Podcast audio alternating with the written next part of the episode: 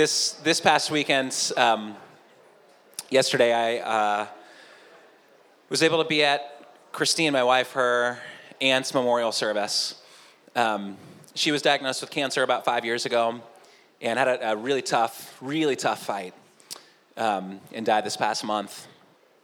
And I was reminded, it's so easy to see in those scenarios where we're, we're face to face with disease and tragedy and death. How sorrowful, how sorrowful it is. When we see death, we know this is, this is not the way things ought to be. It points us to something better and greater. And uh, this weekend for me, being reminded of the hope we have in the gospel of Jesus Christ, the hope in the resurrection, the hope we have for a future, the hope we have because God came and He came as a little baby. He grew up, lived a perfect life, died for our sins, and rose from the dead. It changes the way we think about the most significant events in our lives, and it certainly changes the way we think about death. And over the period of a few weeks here, we're just getting into what is the gospel? How does it affect our lives? We're meditating on it, on it. And I, I hope that we, as followers of Jesus Christ, will learn how to effectively speak the truth in love and communicate the gospel of Jesus Christ to a world that, that so badly needs to hear. I want to uh, start out tonight and go to our definition, how, how we're defining the gospel. We talked about this a lot. I mean, most of the message last week. And this definition comes from the beginning, the very beginning of the book of Mark and 1 Corinthians 15, 3 through 5. Let's go there. The gospel is the true story of Jesus' identity as Messiah and Lord, his death on a cross as the sacrificial offering for the sins of mankind, and his bodily resurrection from the dead. This is the story and the message that has changed everything. And in Romans 1:16, we hear Paul writing, saying, For I am not ashamed of the gospel, because it is the power of God that brings salvation to everyone who believes, first for the Jew, then to, to the Gentile. The gospel is powerful, it is awesome, and it is changing lives. And even in this community right now, there's some here who just in the last week have confessed Jesus as Lord and become followers of Christ who've been brought into the family of God. And uh, I've had the privilege of, of talking with some of you guys who've, who've made that decision by the grace of God. And it is so awesome and so wonderful to see what the Lord is doing in the lives of so many here, even now, even as we speak, by the power of the gospel. He changes us, He transforms us, and He gives us tremendous hope and new life. The gospel is bearing fruit in our midst. Do not think for one moment that the gospel is dead. Even in our hardened culture, do not think for one moment that the gospel is not powerful, that God does not care about individuals who are broken and separated from Him. He does. He does, and He is moving and He is working and He is doing things that we cannot do, certainly on our own strength. Let me pray here before we uh, keep, keep getting, getting into things. Let's take a step back.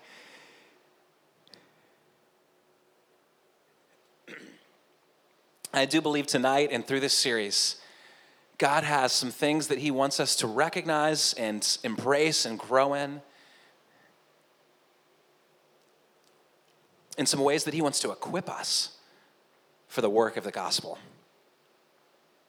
I hope you believe that too. I hope you believe that through this time that God will equip you to do good works, to serve Him, and to do things that you, you really could not do on your own strength. Let's pray to that end. Lord, we do we pray that you would equip us, God.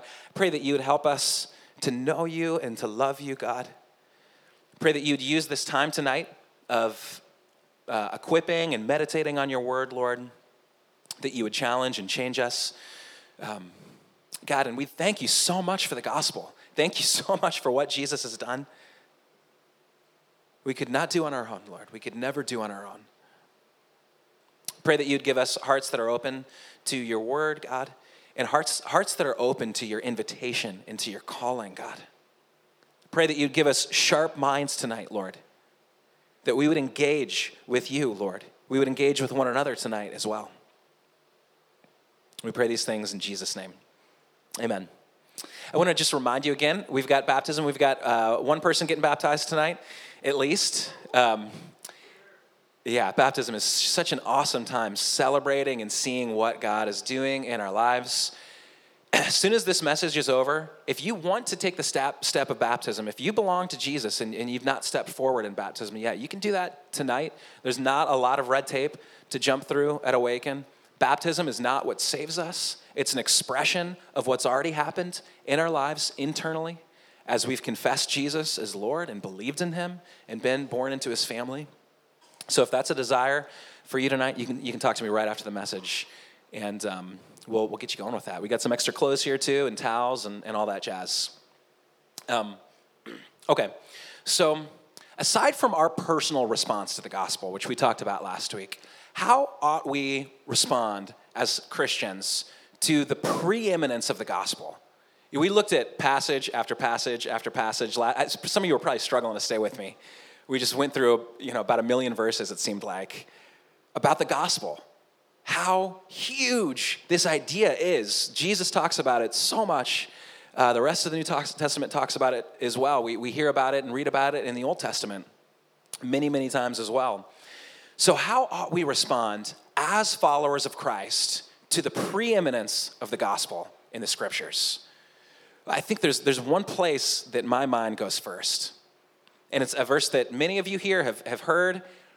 Um, I hope and pray that this command from Jesus never ever becomes white noise to us. Now, I know for some of you this is fresh, for many it's not, but I hope this never becomes white noise to us because in every season of life, we have to re engage with the commands of Jesus Christ and say, Jesus, I want to follow you.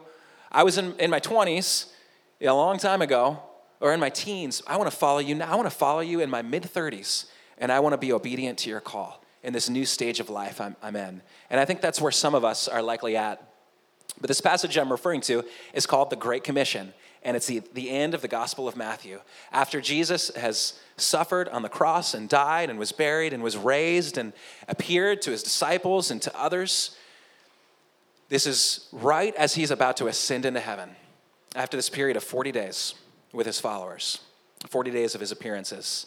Jesus came to them and said, Matthew 28, 18 through 20, All authority in heaven and on earth has been given to me. All authority has been given to me. Because of that, therefore, go and make disciples of all nations, baptizing them in the name of the Father and of the Son and of the Holy Spirit and teaching them to obey everything I have commanded you, and surely I am with you always to the very end of the age. This is the gospel work that the disciples were called to to go and make disciples, to go make people who become followers of Jesus Christ, who, like we talked about last week, confess Him and Him alone as Lord and Messiah put their trust and their belief in him. This is the, the gospel work to go and make disciples. I don't believe there's a difference between being a Christian, being born again, and being a disciple of Jesus. Those are terms that are synonymous, they're one and the same. To make disciples is to communicate the gospel and invite people into a relationship with Jesus Christ by his through faith by his grace. Now, I want to tell a brief story here. Um, I, I thought about sharing the video, but for time's sake, there's a man named Herschel Martindale, and maybe some have heard of that man in here, and, and, and most probably have not. Herschel just turned 90 recently. He reminds me a lot of Winnie the Pooh, um, a 90 year old Winnie the Pooh. Herschel, when he speaks, literally does not move.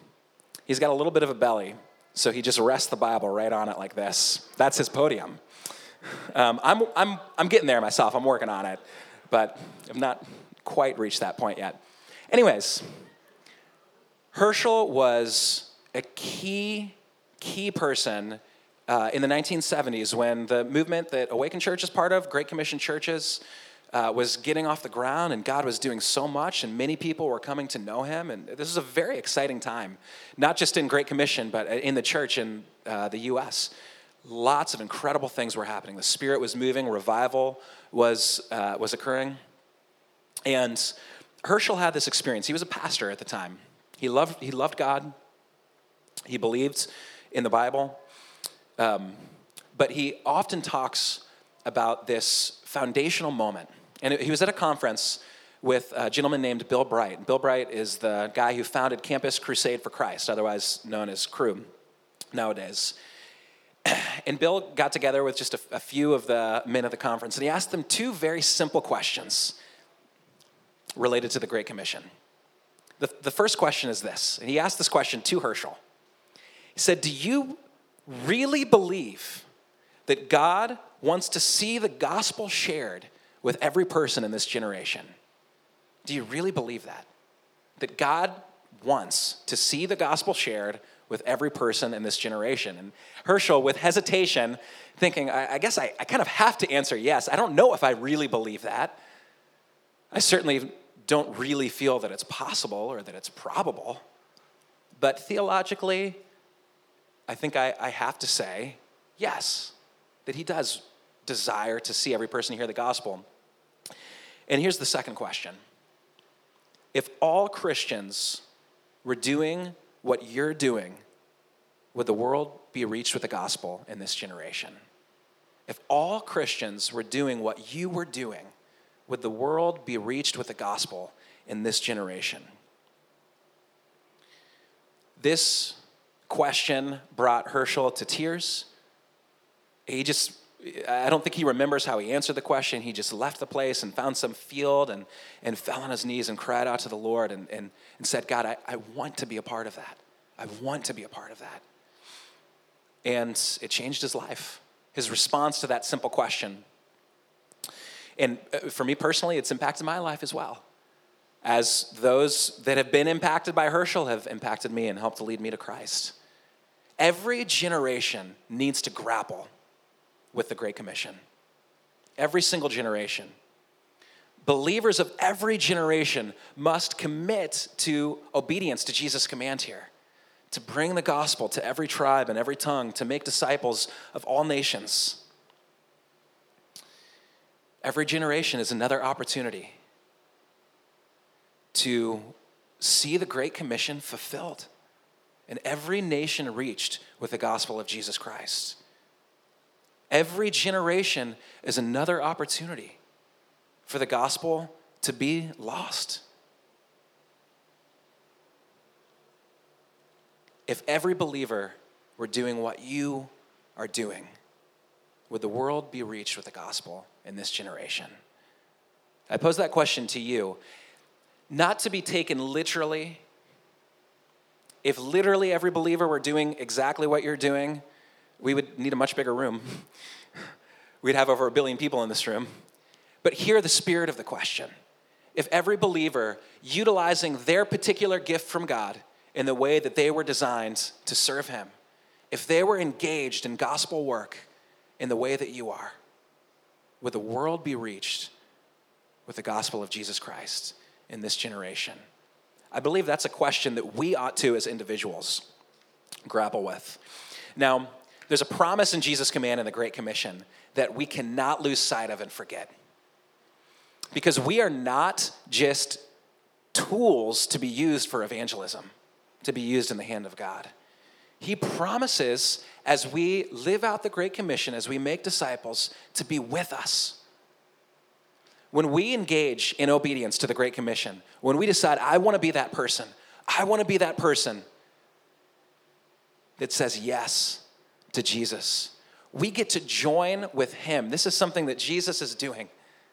This is something He's doing, and we get to join with Him in the greatest work the saving of the souls of mankind from separation from God, from brokenness, from judgments we get to join with Jesus Christ and be with him and experience intimate fellowship with him as he's doing what is on his heart.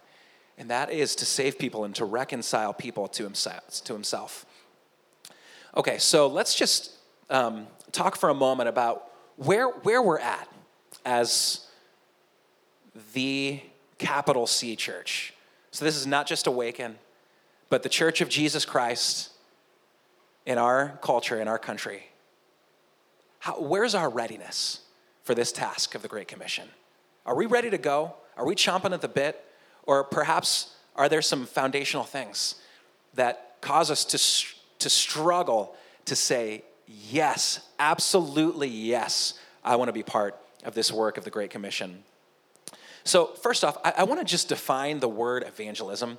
This is you that's a word that's used oftentimes, and, and sometimes we use words, and one person's talking about one thing, and another person's talking about another thing, and it could be helpful just to define them. And so, I really like this definition, this very simple definition of evangelism, that um, it is teaching the gospel, that is the good news that we've been talking about over the last couple weeks, with the aim to persuade. It doesn't mean that persuasion actually happens, but with a desire to persuade someone to believe in the gospel and to, to leave a worldview, um, beliefs, and choices that are directly opposed to the gospel. So, in other words, as we are, as believers, if you know Jesus tonight, we're encouraging one another, we're taking communion, we're remembering the gospel. That's, we're preaching the gospel to one another, but it's not, it's different than evangelism. Or if you've been to Awaken more than a handful of times, you've probably heard this idea of preaching the gospel to ourselves and how crucial that is, day in and day out, to remind ourselves of the gospel truths, of who we are in Christ, of what Jesus Christ has done for us. But that's not, that's not evangelism. When we're, it's very, very important, but it's not evangelism. Evangelism is when we're talking with someone who does not have a relationship with Christ with the aim to persuade them to confess Jesus as Lord and believe in their heart that God has indeed raised him from the dead. Okay, so with that in mind, uh, can we put up the next image here? Some of you have heard of the Barna Group. They do some excellent studies, very, very in depth studies. What are Christians thinking and doing in the West today? So, this is a poll uh, recently released by the Barna Group uh, among practicing Christians. And they've got their criteria of, of what it means to be a practicing Christian, someone that their faith in Jesus is very important to them. They attend church regularly. They've, they've been to church in the last month. There's a, a handful of, of things that qualify someone to be a practicing Christian. So, most of these questions that people would either uh, strongly agree with or somewhat agree or disagree are fairly consistent between the generations. You got the millennials there on the left. I, am the like cutoff. I'm about the oldest millennial that you could possibly be. If I was, if I think if I was six months older, I wouldn't be drinking uh, coffee out of a Chemex. Um, I, yeah, I could go on. I won't though. I'm a millennial, baby. Uh, then you've got your Gen, Gen Xers your uh, MTV, the first MTV generation. Um, and then the boomers and then elders to the, to the right there, the yellow circles. And for the first few questions, part of my faith means being a witness about Jesus. The best thing that could ever happen to someone is for them to come to know Jesus. When someone raises questions about faith, I, I know how to respond, like I feel competent in responding. You see fairly similar responses among the generations. There's nothing too striking or alarming. Millennials maybe agree on a slightly lower percentage basis. Let's go to the next slide, though. These last two questions are where the difference is striking. And this has been very alarming for many in the church uh, when this study was released. So, that second to last question it is wrong to share one's personal beliefs with someone of a different faith in hopes that they one day that they will one day share the same faith. This is the work of evangelism communicating, teaching the gospel with the aim to persuade. 47% of millennials agree with the, the idea that it is wrong. Evangelism, essentially, evangelism is morally wrong. This is practicing Christians. Uh, go back to that slide, please. Oh, okay. Well, that's unacceptable. Um, I find that hard to believe. I think you're just trying to throw me off. Brandon, you've got lots of reasons to be mad at me, I think. Um, okay, so the next question if someone disagrees with you, it means that they're judging you. 40% of millennials agree with this assertion that if someone disagrees with you, it means that they are judging you. Man, it's hard to have productive conversations when we have that vantage point. It's very, very hard.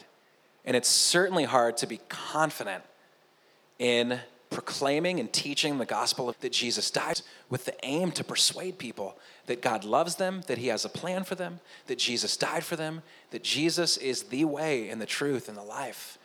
He is the way to be reconciled to God. So, with this in view, let's talk for a few minutes. Uh, and, and I'll say tonight's message is it's, it's pretty different than a typical message on Sunday night. We're not going through one passage, it's a bit more equipping in terms of the groundwork for the gospel, for communicating the gospel, for the work of evangelism. Behind the scenes, what foundation needs to be there, both in the way that we think individually and in the way we're able to initiate with others. So this is kind of the ground the groundwork message. I hope you can stick with me because I think these things will be really helpful, especially as we get into the subsequent weeks. Okay, so here, here are some things that I would consider prereqs for effective evangelism. Number one, a belief that evangelism is a moral good, that it's a good thing to persuade people, to try and convince people and persuade people that Jesus Christ died for them, and rose from the dead, and wants them to be reconciled to God through himself. That this is a good thing. Evangelism, man, it's hard. Evangelism is hard. Seeing God uh, break your heart for someone, seeing them reject him, being criticized. I don't, this is going to be very surprising to many of you. Very surprising. Maybe anyone who knows me. I don't personally like to be super weird. I, I, it wasn't my dream growing up to just be a very weird guy, that guy who goes out in public and preaches the gospel, something like that. That, that was not my dream by any stretch of the imagination. I wanted to be cool. I guess this was the path of least resistance for me. Um, anyways, though, it's hard. Evangelism is really difficult. And there is no way, brothers and sisters, that we are going to do the work of evangelism and do the work of the Great Commission if we don't firmly believe that it is good, that it's a good thing, that it's a beautiful thing to, to per, try and persuade others the truth of Jesus Christ. Prayerfully doing that. Uh, number two, a belief that, I, think this is a prereq, a belief that evangelism is not inherently judgmental that it is okay to disagree with the truth claims of others and try and convince them of what, what you believe of the gospel. Solid, objective, grounded truth. The truth of the gospel. Um, I think it's important to make a distinction between judgment and judge, judgmental. And this is something I think culturally we struggle with. Judgment being just very simple um, the ability to make considered decisions or come to sensible conclusions. This is something we ought to do on a regular basis, certainly with the most important decisions that one would make about their, their own worldview, to exercise judgment, to make considered decisions, um, and come to well thought out conclusions. Now, there's a, dis, there's a difference between judgment and, and being judgmental. Judgmental is having or displaying an excessively critical point of view, being really critical of another person. And this is certainly not evangelism. Judge, being judgmental, it can be considered synonymous with hypocrisy. To think I'm, I believe something different than you, therefore I am, I am better than you. If that is your diving board to evangelism, it's not going to work. God's, God's not going to bless that. And we've got to take a step back and say, I am sharing the gospel of Jesus Christ because I know the love of God and I know I don't deserve God's grace. But I know He loves these other folks as well. He loves these people that He's put in my life. He loves these people I'm walking by who are sitting over here in the park or who I've known for 20 years, 30 years, 40 years that are in my family. He loves me. He died for me. He loves them and He died for them. So we've got to understand the difference between just making a judgment and being judgmental. And I think we've got to understand that evangelism is not inherently judgmental, although someone could certainly do it in a judgmental way. And we must not be those people. Number three, uh, obedience with hope, faithfulness required, fruitfulness desired. We cannot base our evangelism on fruitfulness. All right, I'm going to do this if just people are dropping like flies, they're coming to Jesus left and right. That may not happen. I mean, I hate to break it to you, but that may not happen in your walk with Christ. I certainly hope that it does. But we've got to be obedient to the gospel because this is what Jesus has commanded. This is the work that he's called us to, that he's invited us into. It matters, and he loves, he loves the world. We cannot base our obedience on fruitfulness, especially especially in a culture like ours that some would consider almost post Christian. The ground, the ground is sometimes very hard. Sometimes not, but it oftentimes feels very, very hard. And if you're basing your obedience to the Great Commission on fruitfulness, you're likely to give up very quickly. Okay, um, number four, and this is um, very simple and foundational, but we cannot forget it. We've got to actually love people, to really love them. If we want to be obedient to the Great Commission, we got to love people because they're made in the image of God.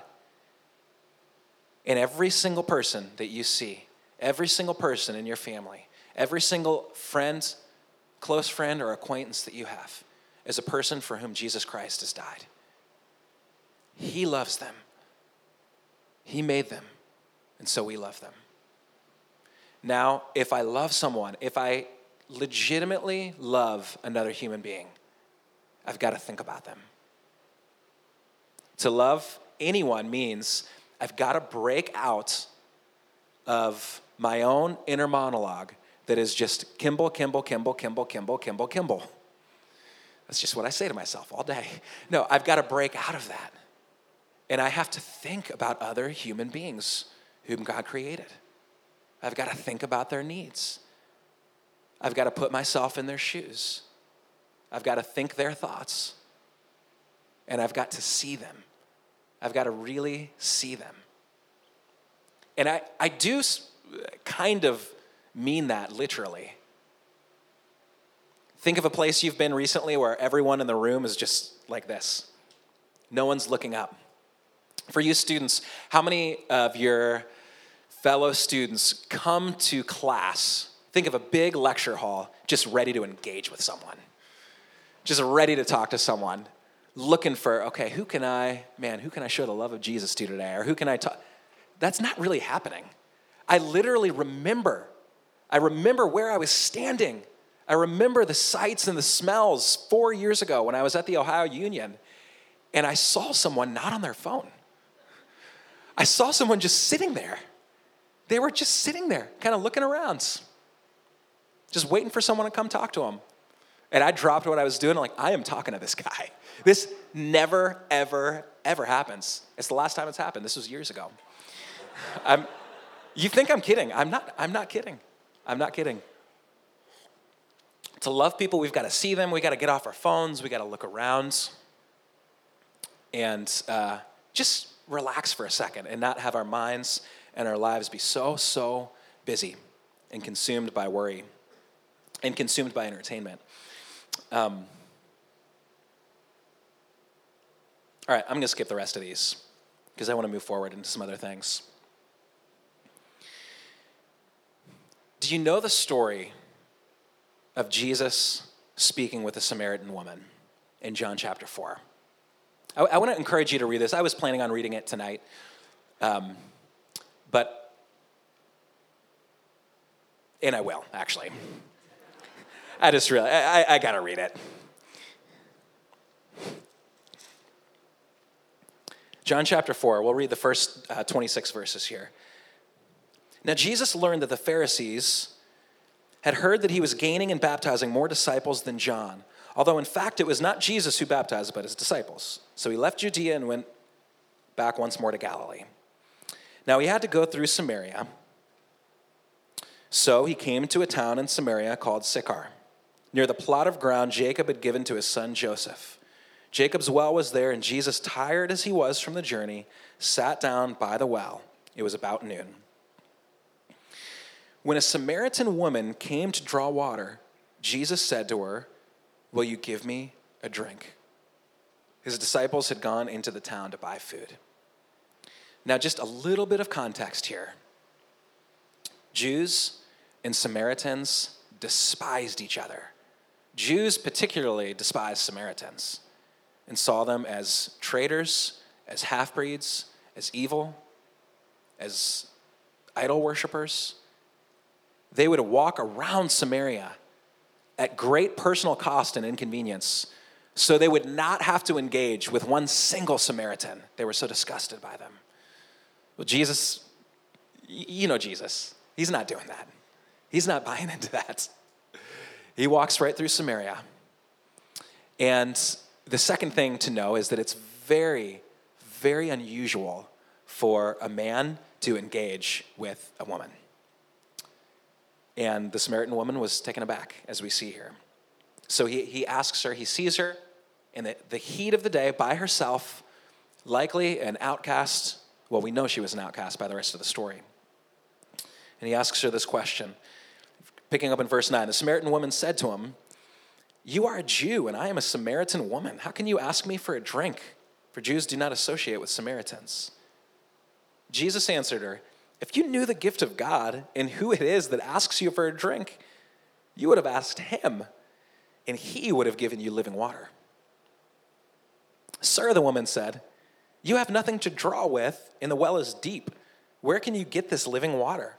Are you greater than our father Jacob, who gave us the well and drank from it himself, as did also his sons and even his livestock? Jesus answered, Everyone who drinks this water will be thirsty again. But whoever drinks the water I give them will never thirst. Indeed, the water I give them will become in them a spring of water welling up to eternal life. The woman said to him, Sir, give me this water so that I won't get thirsty and have to keep coming here to draw water.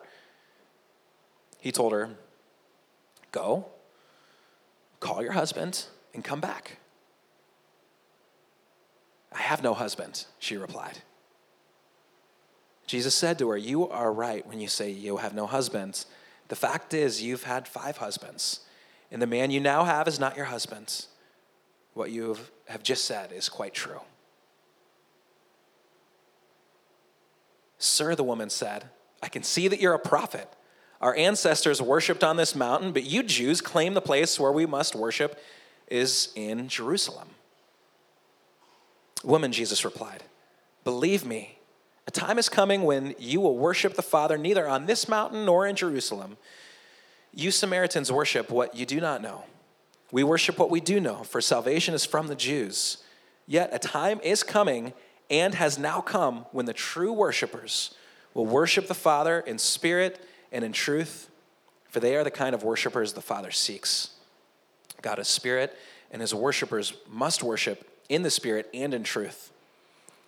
The woman said, I know that Messiah, called Christ, is coming. When he comes, he will explain everything to us. Then Jesus declared, I, the one speaking to you, am he. And later we see that this woman responded. her life was transformed. She became a follower of Jesus Christ and made a tremendous impact as this lonely, outcast woman in her community right away, really right away, uh, when she decided to believe Jesus as Messiah. Jesus does some things so brilliantly in this story.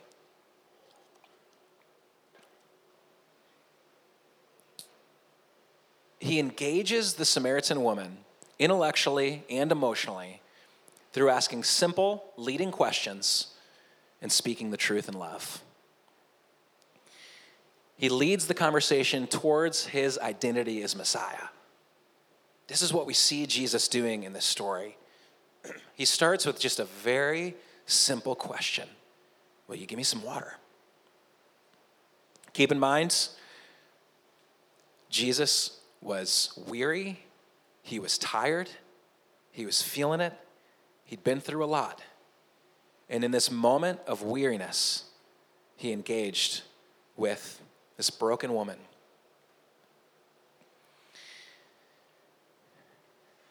Now, I believe we can do likewise. That we can engage people, we can follow the example and the model of Jesus Christ, and we can speak the truth in love, engaging people with simple questions and leading them towards the truth of Jesus as Messiah. I believe we can do that. I truly do. And I, I hope that we all, uh, over the next few weeks, will be better equipped to follow the example of Jesus Christ. So, how can we do this? How can we do likewise?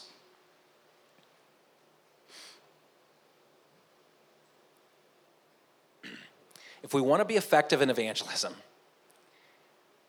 it is paramount to learn how to ask questions, to engage people by asking questions, sincere questions, questions that we mean, questions that we want an answer to, questions that we're not just listening to someone talk, waiting for our turn, just waiting for them to stop talking so we can take our turn. How many conversations have you been in with someone where you feel that's what they're doing? How many conversations have people been in with you where they feel that's what you're doing, just waiting for your turn to talk. Sincere and tactical questions. Okay, so I've got just four areas of, of questions here that I want to go through briefly, and we'll hit on these more in future weeks, but I'm, I'm wanting to kind of whet your appetite um, on some of these questions. And these, these are things that I practice regularly. They've been very, very helpful for me in all kinds of different settings. Um, okay, number one, just icebreaker questions having a, a gospel oriented conversation, the hardest part by far is just getting it started, just opening up the door. It's, it's, it's very intimidating to have a gospel conversation with your, your parent who doesn't know Christ, or your sibling, or your barber, or your classmate, or your friend. It's very, very intimidating. It can be that way, at least. But it's, it's helpful to have some icebreaker type questions. For example, do you have any spiritual beliefs? There are a lot of questions where, a lot of contexts where you can ask this question. Do you have any spiritual beliefs? What are your spiritual beliefs? Now, it might be a little weird to just ask that question out of the blue. You know, you're talking about the Buckeyes, uh, you're talking about the weather. Oh, yeah, yeah, yeah, it's pretty warm today. Do you have any spiritual beliefs? Um, that might be a little strange, and I would encourage you to find another way. However, however, I will say, I would much rather be a person who tries to engage people with the gospel in a tactless way than a person who stays silent. It may take you a while to learn tact. Some of you have no hope. Some of you tactless people, and I'm not encouraging that, can still share the gospel and can love people like crazy. So I would rather be the person who just drops the bomb and it has bad transitions and conversations. With that said, there, I, I like to ask people questions that I want them to ask me. Now, I've got the pastor card. I can pull that card. I just ask someone, what do you do for a living? And then eventually they'll ask me, I'm a pastor. Um, and then you'd be amazed at the questions that people fire off, you know, right, right uh, from Jump Street when you tell them you're a pastor. So start telling people you're a pastor. um, no, before I was a pastor, I, I would ask questions. It's a little easier now, but I would still ask people questions that I wanted them to ask me. Like, for example, what'd you do this weekend? You know, and I'm listening and engaging and caring about their lives and asking follow up questions. And, and oftentimes you don't even need to go down the road that I'm describing because the, just things come up in conversation when you're really engaging with someone. But I might ask someone, What are you doing this weekend? And they, they might ask me back, what, what are you doing this weekend? Or what did you do this weekend? And you know what I would say? Tomorrow, I would say, Man, the highlight of my weekends. I, uh, I, I go to uh, this church called Awaken, and we had a baptism on Sunday night, and it was just so awesome. It was an amazing experience seeing that happen. And it's something that oftentimes Christians don't think to do, but if you're engaging with other believers, you're walking out your life for Christ, there are going to be things that you can talk about, that you can bring up. And there are, there are ways to do it tactfully, I believe. And uh, I would encourage you just to, to start thinking and talking that way and see if God would open up a door for gospel conversations. If you're thinking that way, if you're, you're praying for opportunities, God will give them to you and He'll bless you.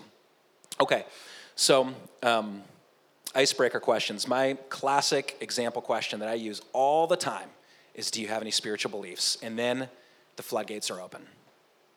Um, the, the second area of questions here are tactical questions.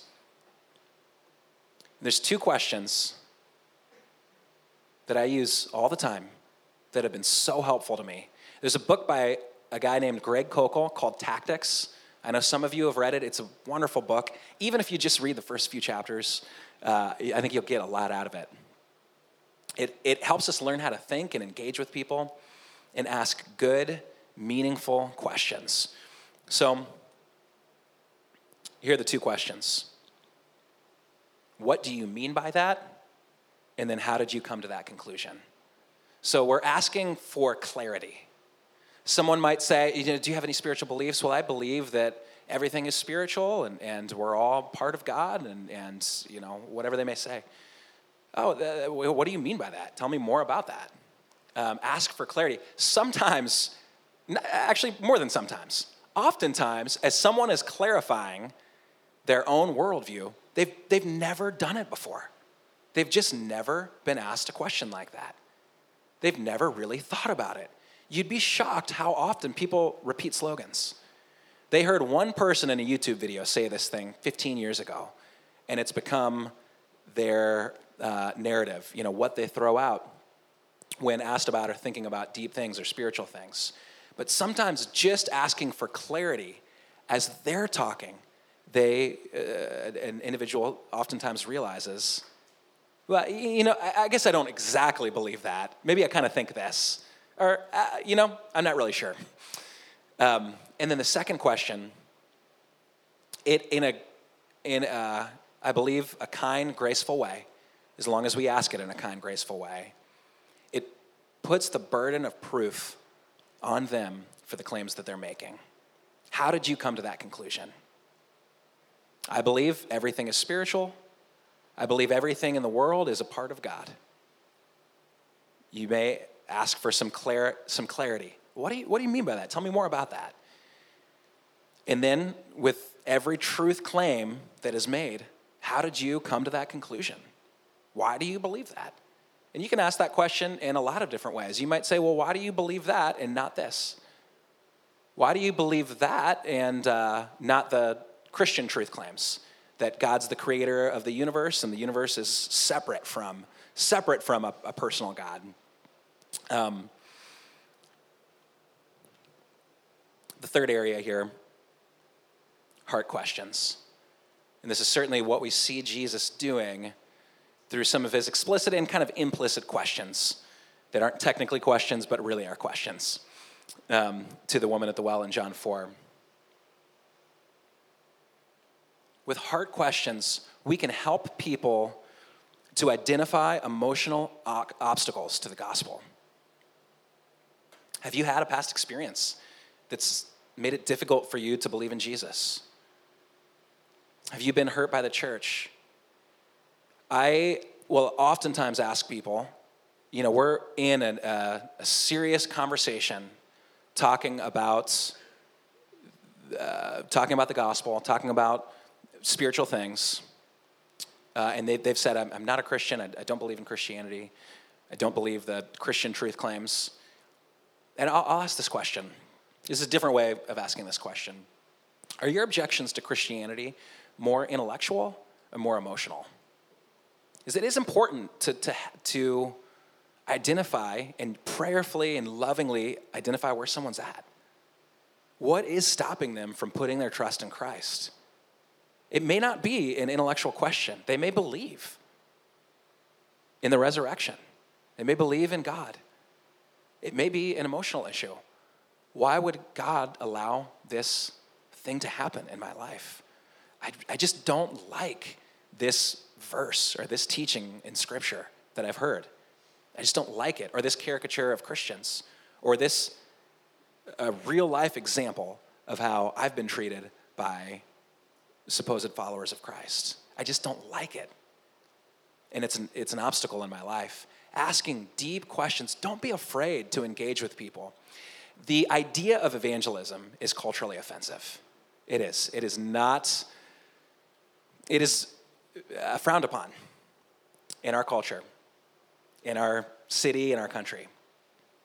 But I will say this as I personally have engaged with people in the work of the gospel over years and years, very few times, now, many times people have been offended by the truth of the gospel in a way that they're not going to respond to it.